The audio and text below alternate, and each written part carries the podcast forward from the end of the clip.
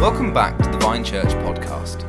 Today, we will be continuing our devotional series, The Gospel According to Zechariah. If you haven't already, you can find us on YouTube at the Vine Church Heart, and we'd love to have you join us over there. Good morning and welcome back to our devotionals. Let's take a look at Zechariah chapter 5 this morning. As we continue this uh, kind of bizarre series of visions that Zechariah has, first we saw the vision of the, the flying scroll, uh, the, the, the law of God being symbolized as something that comes to search out and seek for sin. And then moving on to this uh, vision of this woman in a basket being taken off to the land of Babylon. So let's read it and see what it says. It says this. Then the angel who was talking with me came forward and said, Look up and see what's coming. What is it? I asked. He replied, It is a basket for measuring grain, and it's filled with the sins of everyone throughout the land. Then the heavy lead cover was lifted off the basket, and there was a woman sitting inside it. The angel said, This woman's name is wickedness. And he pushed her back into the basket closed the heavy lid again. Then I looked up and saw two women flying towards us, gliding on the wind. They had wings like a stork, and they picked up the basket and flew into the sky. Where are they taking the basket? I asked the angel. He replied, To the land of Babylon, where they will build a temple for the basket, and when the temple is ready, they will set the basket there on its pedestal. So, Andy kind of introduced us to this vision yesterday. Uh, it's a strange vision. There's a, a, basket, and of course, what do you find in the basket? Well, of course, a woman. And where are they going to take that basket? Well, obviously, two storks are going to take it to Babylon. It's weird, uh, which is fine. But uh, Zechariah uses weird images to to speak profound truths. Often, I mean, the flying scroll is is a weird image too. This this chapter has two quite bizarre images, but they speak quite powerful things. So, and there are different interpretations on how to take them. As with uh, symbols and visions, people look at the same symbol and see two different things. And, and so symbols kind of have this uh, twofold reality to them. On the one hand, they paint things much more vividly than words can. But on the other hand, they can be open to interpretation. And so, one interpretation, which is very common, is that simply this, this woman is the personification of wickedness the Hebrew word for wickedness is a feminine noun. And so if that word was personified as a, as a person, if it's re- represented as a person, of course it would be a woman. And so uh, wickedness, not as a concept, but as a, as a, with a face, is taken off and dealt with, taken off to Babylon.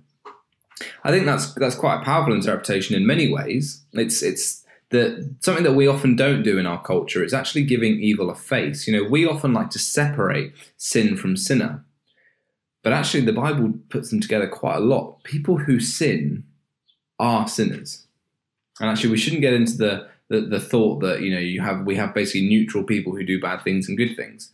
No, actually, we can see our own face there too.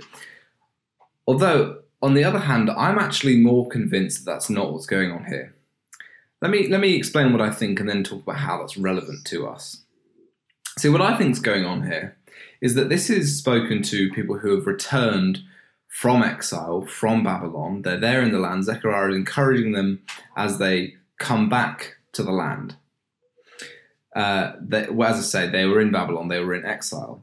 And throughout this book so far, we have seen uh, Jerusalem, God's people, referred to as as a woman. They've been personified as a woman. He's called them daughter Zion, and he's called this daughter Zion to return now, leave Babylon behind, and come back.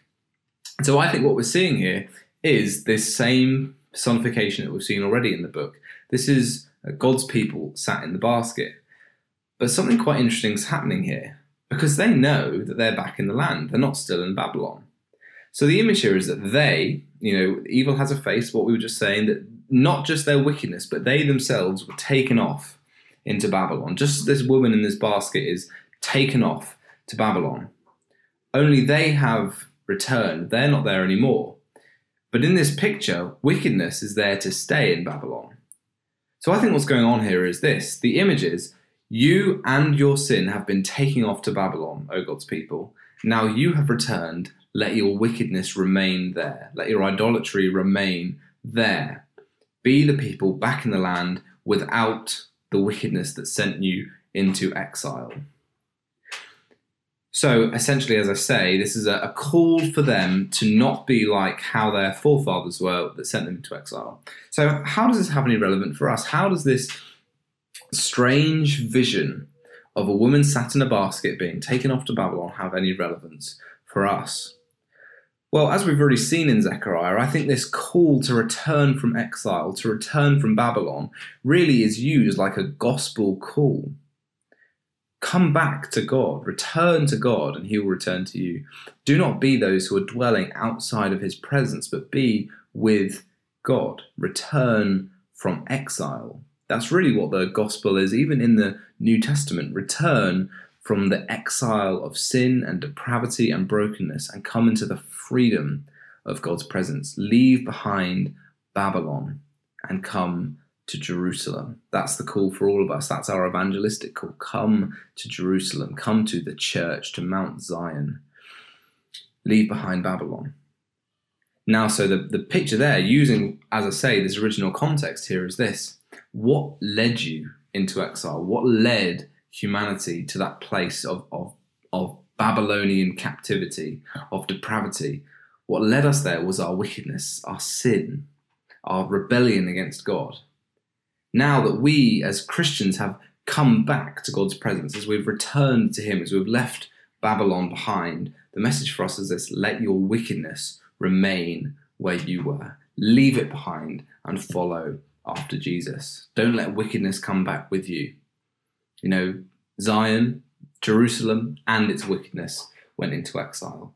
Now, hopefully, just Zion is returning. We were separated from God. Our sinful nature Let's leave the sinful nature behind and come back to God. Let it stay in that basket. Let it stay in Babylon.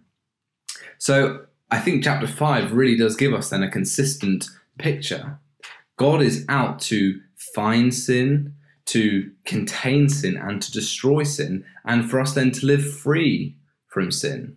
That flying scroll came and found us to be sinners. The curse of the law weighed upon us. But Jesus, as we saw in Zechariah 3, he took Joshua's dirty clothes on himself. He dresses us in his own righteousness. And now the challenge for us is to let our sin remain in that basket, remain separated from God.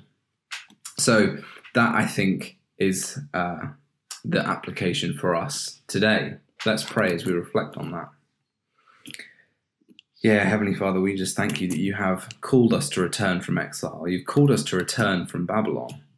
And Lord, we just ask and pray that by your Spirit we would leave our wickedness there, that it would, uh, just as we, the whole person, both as a sinner and, and wicked, and but also in your image, we have been called back. But Lord, let us not remain uh, with that wickedness anymore. Let it remain in its basket with a lead lid on it. And let us be holy as we strive to live for you. Amen.